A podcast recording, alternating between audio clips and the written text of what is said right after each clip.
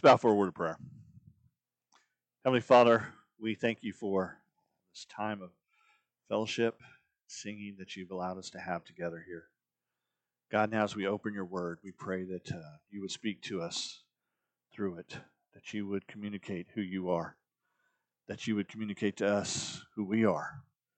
God, that we would find the encouragement and the strength uh, to represent you well in every circumstance, in every situation, to live out lives that truly reflect um, the idea, the reality that we believe your word.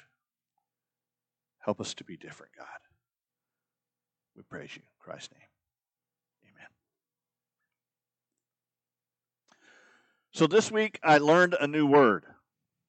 And as a uh, person who loves words, that's always a good thing.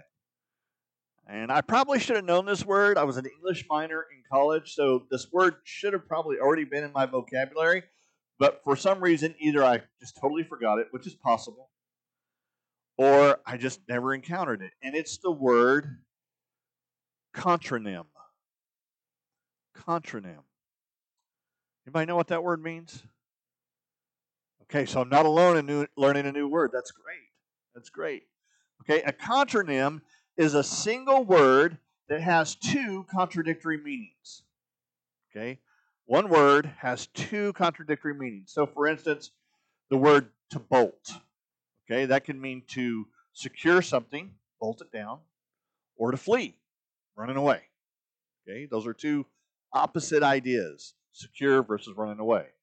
To cleave, okay, it can mean to hold on to something, okay, hold tightly to something, or to what? To separate.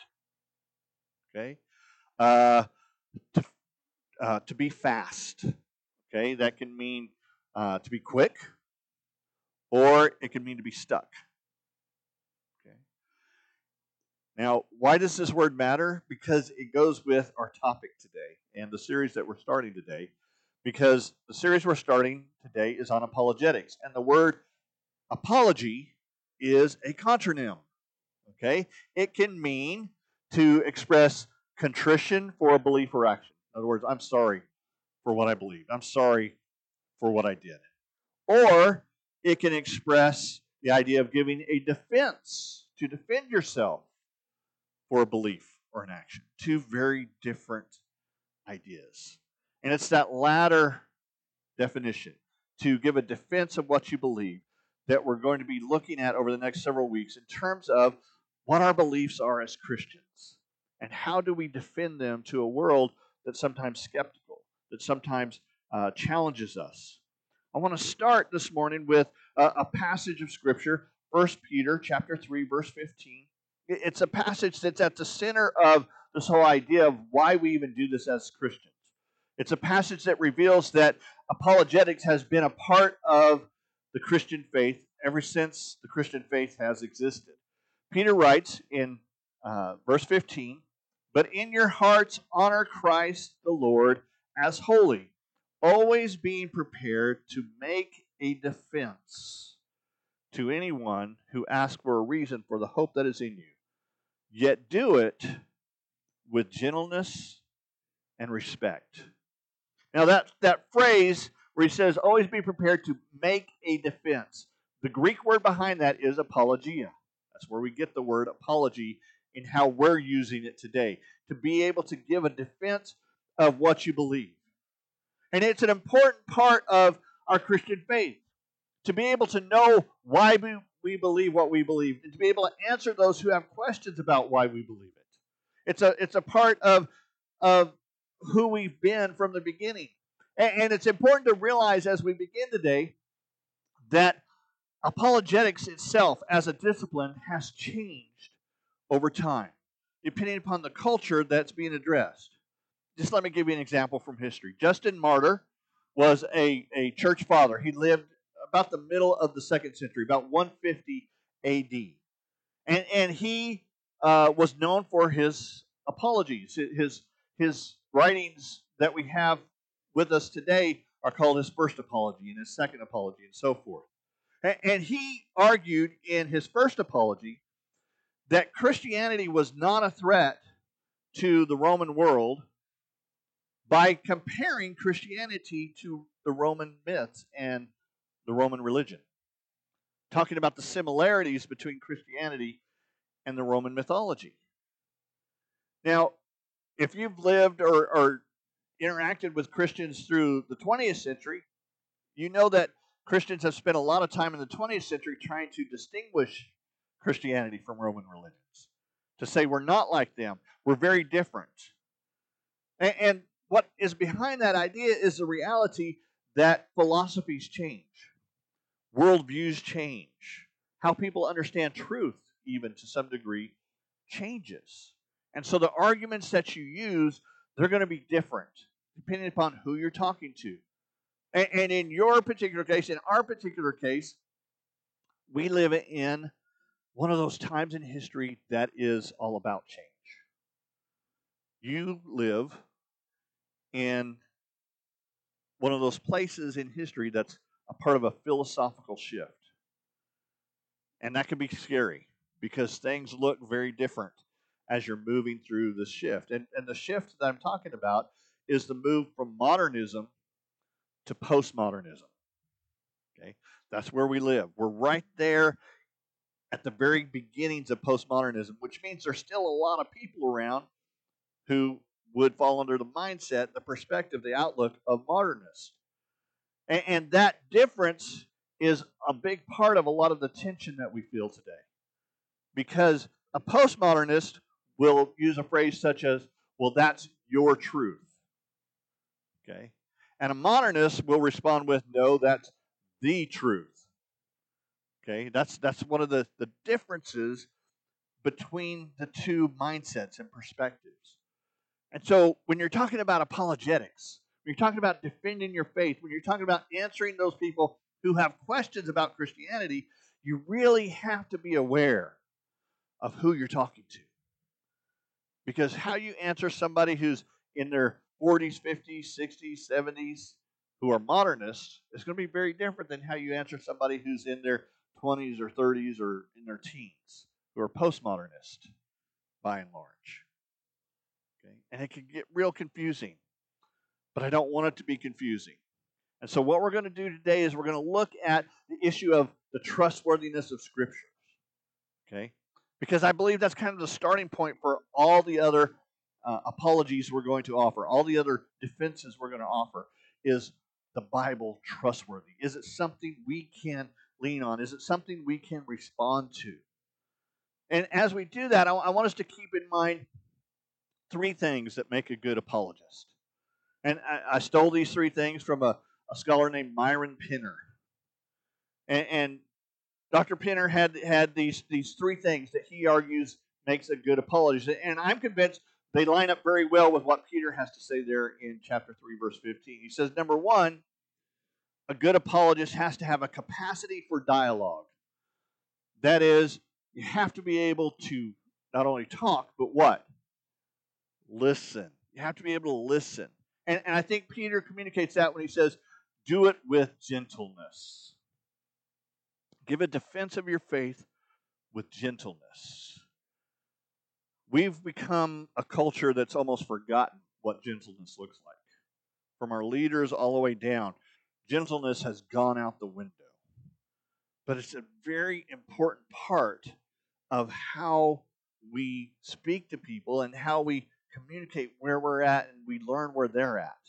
It's a very important part of beginning to discuss the whole dialogue of what it means to be a believer and what are the, the, the essential components of being a believer. People don't listen when you don't listen. And so we need to have that capacity for dialogue. Secondly, need to have cultural awareness. That is, you don't have to be an expert in the culture, you don't have to be embedded in the different cultures of postmodernism and modernism but you need to be aware of it. You need to be aware that those differences exist. And I believe this comes out where Peter talks about respect. Okay. You may see the world very differently than someone else. You may argue a point very differently than someone else. But you can still respect what they have to say. And I think that's a very important component, again, of sharing our faith, defending our faith. If you're talking to somebody and you don't respect them, how on earth do you expect them to respect you? To listen to you? To even give you a hearing? The third thing he says you need is a sufficient knowledge of the Bible and its theology. Okay? This is at the heart of what Peter has to say here being prepared by acknowledging that Christ is holy, to be able to make a defense. Okay? Again, this doesn't mean you have to be an expert in the Bible and all its contents. A lot of times when we start talking about being an apologist or responding to people's doubts and fears, that we get this, we get our own fear about the fact, well, man, I just don't think I know enough to answer them. I don't think I know enough to respond to what they're saying. You don't have to be an expert. You just have to have Christ in your heart, functioning, working, guiding you. Okay, we talked about this a little bit Wednesday night. We're going through Matthew. We talked about being the light of the world. And one of the, the things that, that Jesus points out there that, that I highlighted was you can't give what you don't have. Okay. You can't share with somebody the power and the truth of Scripture if you yourself are not living the power and truth of Scripture. You can't share with them the difference that Scripture can make if Scripture has not made a difference in your life. And so, a big part of being able to, to present, to argue, to, to put forth the truth of the trustworthiness, trustworthiness of Scripture is to yourself be walking in the truth of the trustworthiness of Scripture, living it out, applying it, getting past those things that um, would be a barrier to sharing your faith with someone else. And so I want to pick up right there with, with those three elements and, and bring them to bear in terms of the passage that's uh, posted there, 2 Timothy chapter 3, verses 12 through 17. This is a passage that is almost always used when you start talking about the trustworthiness of Scripture, the authority of Scripture, that, that it is something that we rely on, that's something we build our life around. This is a passage almost everybody goes to. In particular, verse 16. But we're going to we're going to deal with it all. Beginning in verse 12. Indeed, all who desire to live a godly life in Christ Jesus will be persecuted, while evil people and impostors will go on from bad to worse, deceiving and being deceived.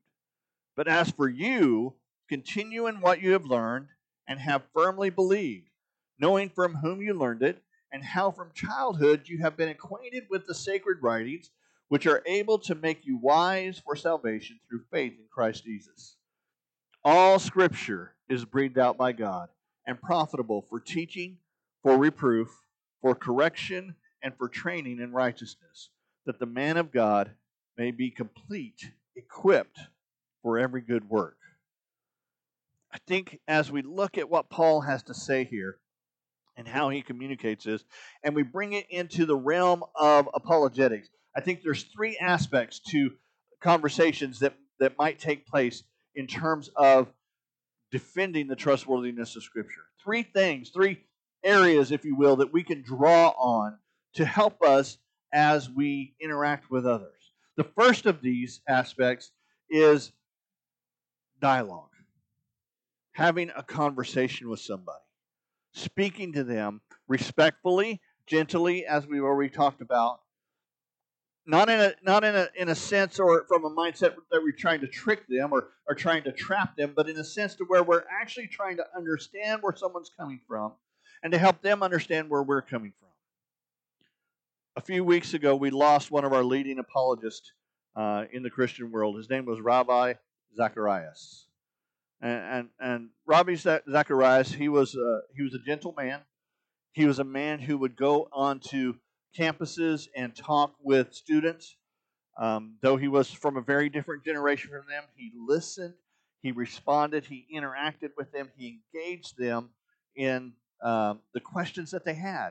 Questions that um, sometimes I, have watched several of the videos, and sometimes when those questions are asked, I'm like, man, how's he going to respond to that in a respectful way? And yet he found a way to do it. He always found a way to do it. And he had basically three responses that, that he would use in his dialogue with people as the discussion of the trustworthiness of Scripture began. He had three, three kind of go tos that he had. And he said the, the first of these was when someone asked, Why trust the Bible? I would often ask them, Why not trust the Bible? One can really only doubt something if one has something more solid to believe in. In other words, a lot of people just dismiss the Bible because that's what their culture has said, that's what their parents have said, that's what they think is is you know quote the educated thing to do is just to dismiss the Bible and they don't really know the content, they don't really know what it says, they don't really know what's going on there. They just say I'm done with it. Why should I trust it? But to live life that way is is contrary to growth. It's contrary to any sort of, of understanding of how life and knowledge itself is gained. You don't gain knowledge through doubting everything that's presented for you. You gain knowledge by asking questions, honest questions, but by looking at and digging into the matter. So we start with the question why don't you trust the Bible? And again, not to trick them, not to trap them, but to get them to think through the issues. Second, he says, when you hear somebody say that the Bible is full of myths, and that's generally that's generally the line you'll get. Okay, well, I don't trust the Bible. It's just it's just full of myths. Ask them, can you give me an example? It's a simple question. Can you give me an example of the type of myth that you're talking about? I venture to guess most people who use that phrase, use that line, the Bible's full of myths, can't give you a single example of what they mean. They just simply can't. They've never really thought through it, but they've heard that phrase, they've heard that line so many times that that becomes their go to. Third, ask them, relate to them this issue of chronological snobbery. In other words, ask them, are you saying that just because something is old or ancient that it has to be false? Because that's generally where people will go. I, I, I see it on, on message boards and other conversations that I've had. Why would I rely on something that comes from the late Bronze Age or the Iron Age or, or whatever age that they happen to pinpoint that the Bible fell within? And, and that's a question that I ask. Are you saying just because it's old, it automatically has to be false? I mean, because I can point to a lot of things that are new that are false. Okay? So, is that really a fair assessment of Scripture? And, so, th- this, this first stage, this first aspect of, of talking with people is simply asking the most basic of questions. Just simply relating to them and, and listening to them in terms of what they have to say and, and going from what they say into uh, the other two aspects. The second aspect of our conversations on apologetics concerning the Bible is consulting the experts. Now, this one again might be uh, more than you than you think it is. I'm not asking you to memorize all the experts' views or, or issues concerning Scripture there, there's there's really only kind of three things that you need to remember when it comes to trustworthy Scripture. Number one, the sources. The number of sources we have for the accuracy of Scripture, the trustworthiness of Scripture, is astounding. One of the things you'll often hear when people talk about Scripture is, why would I believe something that's been changed so many times? I don't know how many times I've encountered that phrase. Why would I believe, why would I trust a text that's been changed so many times? And I will say, What do you mean it's been changed? What is your evidence for change? Because I can show you, I can show you 5,000 Greek manuscripts, full manuscripts of the New Testament that show it hasn't been changed. From all over the ancient world, from Africa, from the Middle East, from Europe, from Asia Minor, all that. 5,000 manuscripts spread out over all that region from beginning from as early as about 2 to 300 uh, AD, continuing on for several centuries. They all match. They all match. Put on top of that, that we have 32,000 quotes from church fathers of the New Testament before the Council of Nicaea.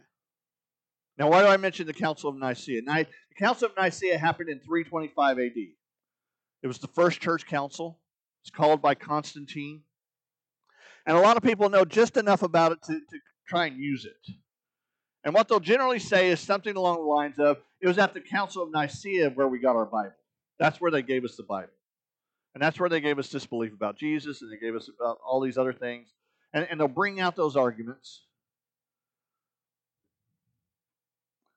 And, and they act as if they've settled the case, that clearly the Bible started in 300 AD. But as I said, we have 25, or excuse me, 32,000 quotes from church fathers quoting from the New Testament large segments of it that predate Nicaea, that come before it. We have copies of texts before that. We have one copy, one papyrus fragment of the Gospel of John that dates to 120 AD. Now think about that. Most scholars think John, the Gospel of John, was probably written about 90 AD, 90 to 95 AD, somewhere in there. We have a fragmentary copy of it, not the whole book, but a fragmentary copy of it that dates to 120. That's within 30 years of composition. That's unheard of, y'all. Unheard of. I mean, just think of it in terms of modern modern expressions, modern, modern thought. If you find a, a book from a 19th century writer today, and its first edition it's worth a lot of money. Why? Because it's rare. Okay, first edition books from 19th century authors, even some 20th century authors, are rare. We just don't have them. They've been thrown away, they've been burned, they've been destroyed, different things have happened to them. They're just not kept. And yet we have a fragment from the Gospel of John that's within 30 years of composition from 2,000 years ago. That's amazing. Okay? So you have the, these expert ideas. You, you also have the internal testimony of Scripture. What does it claim to be? What does it claim to say? We have within the Scriptures, we have at least six sources for the life of Jesus. Six witnesses that were there in the same time frame who, who can tell us what happened. You have obviously the four Gospels. That's very clear. You have the Apostle Paul, who tells us in Corinthians there's still 500 people around who can verify what I'm saying about Jesus in his life. I, I can go get those five people, 500 people for you right now if you want them. And then you have a source that scholars identify as it's Q. It's called Q. And, and what Q is, is within Matthew and Luke, there are these segments that are identical. And they're, they're sermons of Jesus. And what scholars have determined, based upon this and other evidence, is that there was a source that was floating around before Matthew wrote his gospel, before Luke wrote his gospel, before Mark probably wrote his gospel, that was just the sayings of Jesus. It was, it was things that Christians used early on to communicate this is what Jesus, this is what our Jesus taught. Okay, so you have those six sources. You, you have um, the the earliness of the Gospels themselves. James Crossley, who is not a believer, he doesn't believe that Jesus is the Christ. Doesn't believe that the New Testament is true. He's a historian. Okay, James Crossley he argues that the Gospel of Mark was probably written in the late 30s, early 40s. When did Jesus die? Somewhere around 30 to 33 AD. So within a decade of Jesus' death, the Gospel of Mark was written. There is no other ancient document that even comes close to that sort of verification, to that sort of uh, connection to the events. None. Not the annals of Caesar that historians accept without question, not the, the, the, writings of Plato or, or any of the great philosophers. None of our sources for any other ancient document comes within a thousand years of writing. And we have sources for Jesus and the Gospels that are within 30 years of writing. Put all that together with the number of sources, the thousands of copies we have, and you have a lot of support for the faithfulness, the trustworthiness of the New Testament.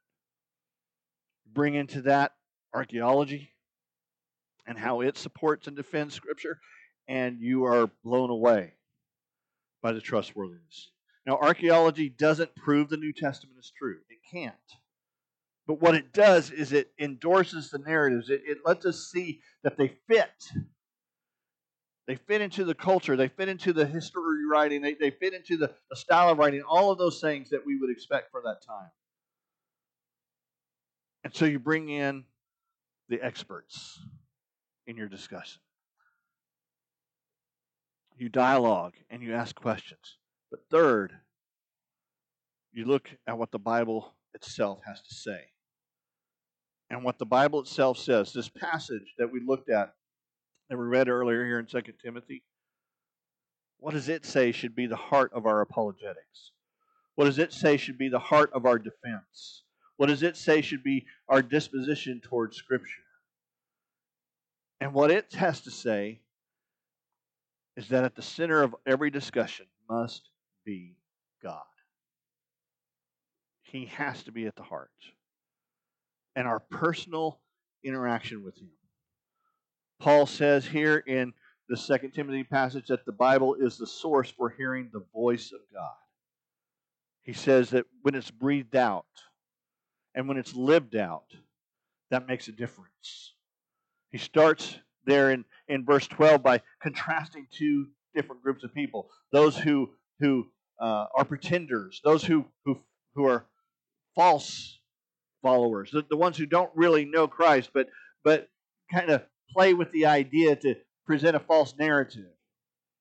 And he calls Timothy to, to be different. He calls Timothy to be authentic, to be acquainted with the sacred scriptures that he's heard from his youth, to the, the priority of the home, the, the priority of the text. He's saying that, that Scripture is the primary means by which God speaks to us. It, it's primary because it's first in expression. It is His revelation of Himself to the world. It's primary because it's first in importance. All other understandings of what God has said must line up with Scripture. We talked about that several weeks ago when we were talking about heaven and these stories that are out there about the nature of heaven and so forth. That whatever they say, if they don't match with Scripture, they're lies. We must function from this mindset. How do we then interpret Scripture? I'm not going to give you a full course on hermeneutics here today, but I, I want to point out three things for interpreting Scripture correctly that are important. Because what I found when people start talking about contradictions in Scripture, when people start talking about problems in Scripture, and they start talking about errors in Scripture, that most of the time what it falls down to is their failure to correctly interpret Scripture. They're not handling it correctly.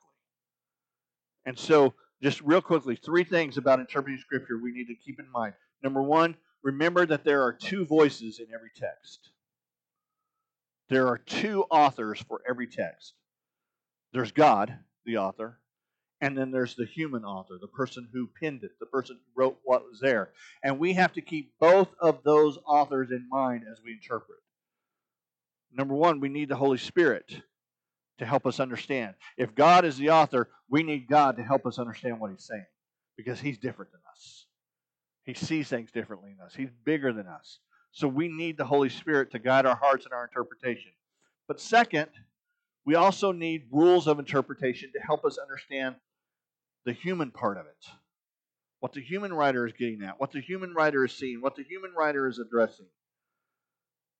To interpret Scripture is not to solely rely on the Holy Spirit, and it's not to solely rely on the rules of interpretation. To interpret Scripture is to see those two things come together and to apply the proper rules and methods, but to do so under the guidance of the Holy Spirit. The second thing about interpreting Scripture we need to realize is that it was written for a specific purpose. And this is a big one when it comes to apologetics and so called errors and, and problems. Is that a lot of times people want to apply a standard of understanding or a standard of interpreting or a standard of, of rules that the Bible itself was never trying to address, never trying to answer. Well, this is how this is how I view the world, and so because I view the world this way, or because modern science views the world this way, or because somebody views the world this way, then I, the Bible has to address it exactly how I view it. That's not fair. It's not fair to anybody to ask somebody to address a situation that they weren't trying to address, to to to bend to a situation that they weren't trying to accomplish. I think I've used this example before, but just to, to kind of hammer it home what I'm talking about here. Okay. There are lots of different types of poetry. Okay. There's Shakespearean sonnets, and there's you know there's haiku, and there, there's all sorts of different types. There's some modern poetry that doesn't even rhyme. I don't even get that stuff, but whatever. Okay. There's all sorts of types of poetry. If I were to pick up a haiku, okay, you all know what a haiku is. It's a type of, of uh, Oriental poetry that has a specific number of syllables for each line, three lines, specific number of syllables. If I were to pick up that type of poetry and I were to say, this is the worst Shakespearean sonnet I've ever read, the person who wrote this clearly did not know poetry and is erroneous in how they wrote this Shakespearean sonnet. That's not fair. They weren't trying to write a Shakespearean sonnet, they were trying to write a haiku. And that's what we find people do with Scripture all the time. Well, this is the worst historiography, or this is the worst science, or this is the worst that, or this is the worst this. And it's not fair. The Scripture wasn't trying to write those things, wasn't trying to address those things. And so we need to understand that the Bible has a specific purpose. Third, we need to realize that it was written in a certain way. And this goes to kind of what I'm just saying. But it, instead of focusing on purpose, it's style and that is just as in types of literature today, the Bible is written in different types of literature. There's poetry, there's prose, there's prophecy, there's apocalypticism, there's history, there's biography, there's I can go on and on in terms of the types of genres that are present in the Bible. When you're interpreting the Bible, you have to interpret it according to what that particular part of the Bible is writing. You can't read a poetic text and say, well, that's literally wrong. Well, it's not supposed to be literally right. It's poetry. You interpret it according to those rules. So, interpreting the Bible, realize two voices. Realize it was written for a specific purpose and realize it was written in a certain way. As we do that, then we'll begin to hear the voice of God because it is the voice of God. Secondly, the Bible is the standard for understanding the heart of God. D.L. Moody said this The scriptures were not given for our information, but for our transformation. And what is the message of Scripture? The message of Scripture is this man is lost, and God has the answer for that. It's the message of salvation. From beginning to end, through 66 different books, 40 different authors, three different languages, three different continents that the Bible is all composed by and on. It has one overarching message that Jesus Christ is salvation. It starts with the plan for salvation in eternity past. It continues with the need for salvation in the fall. It expresses the path of salvation in the story of God's people, the perfection of salvation in Christ Jesus, and the appropriation of salvation by the believer. That's the outline of Scripture. That's how it flows, that God planned it. that we needed it, that God gave us the path for it, that God perfected it, and now God is calling us to it. That is salvation. That is Scripture. And I want you to understand that when it comes to apologetics, that may be the primary answer you need to use when someone's doubting Scripture, is to say, let me tell you what it's done for me. Let me tell you about how God has moved in my life. Let me tell you about the plan of salvation. Let me tell you about how my life was one way and now it's another. And in between those two realities is Jesus Christ revealed in His Word. Let me communicate that to you. That may be at the very heart of who we need to be as apologists. The third thing that Paul says here is that the Bible is the instrument for discovering the mind of God. And he says this in verse 16 when he talks about that it is it's useful for teaching, for training, for correction, for reproof. He's getting at the very heart of who God is there. And, and what you see in those four categories is really two groups. The first group feeds our minds. When he talks about it's, it's useful for teaching and for training, he's talking about doctrine and moral teaching there. He's talking about how God changes our worldview, whether we're a modernist or a postmodernist or whatever we may be, wherever we fall on that spectrum, that Scripture is there to transform our minds. But it also guides our actions, the correction and the reproof, moral accountability and doctrinal accountability. That Scripture is there to, to measure us, to evaluate us, to judge us. That is Scripture's purpose. And so we learn and we grow, we discern God's will by learning His mind. You want to know what God's will for your life is? Study His Word. And as you learn His Word, as you appropriate His Word, as you apply His Word, you will begin to discover exactly what He wants you to do, how He wants you to do it, and who He wants you to be. Andrew Murray said this about our disposition towards Scripture. He says it should involve a readiness to believe every promise implicitly, to obey every command unhesitantly, to stand perfect and complete in all the will of God. It is the only true spirit of Bible study. I study the Bible to know God. And at the end of the day, that's where your apology has to go. You can't just simply defend the Bible and say, well, Yes, I showed them. You have to point them to the reason we have the Bible in the first place, and that is that God desires a relationship with mankind. God has revealed himself specifically and specially so that we might understand him. That the unknowable one becomes knowable. That the mysterious one becomes relatable. That is who God is. That's how He's revealed Himself. The only way we can do that, however, is to get into it. When I travel overseas, I've done it a few times. I've frankly been embarrassed a few times when people have asked, How many Bibles do you have? Because if you go in my office here, my office at work, my office at home, I have dozens of Bibles. Dozens. And I'll ask them, well, how many Bibles do you have? Our family has one. Or, in a few cases, our community has one. We can go into Christian bookstore even a secular bookstore, Barnes and Noble.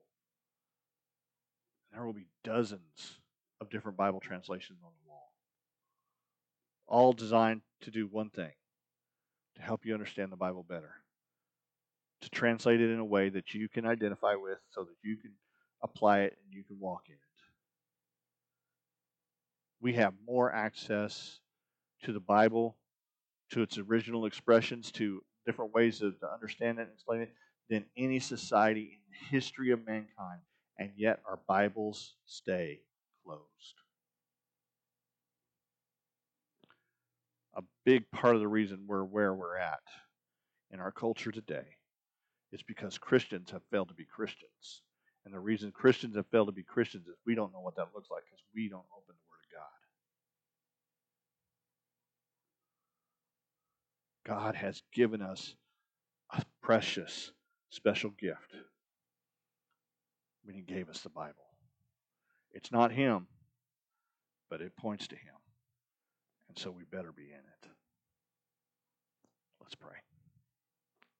Heavenly Father, we come and we thank you for your word. We thank you that you haven't left us in the dark about who you are. We're thankful that you haven't left us in the dark about who you'd have us be. Lord, we pray that as we engage our culture, as we witness to them, share with them our story, that at the heart of that is your story. God, help us to develop the skills to respond to those who doubt. Help us to deal with our own doubts, our own concerns, our own fears. Help us to walk with courage. But even more than courage, God, help us to walk with love. It's such a lost commodity today, especially among the church. God, I pray that you would move us, direct us, and guide us. And it's in your son's name we pray.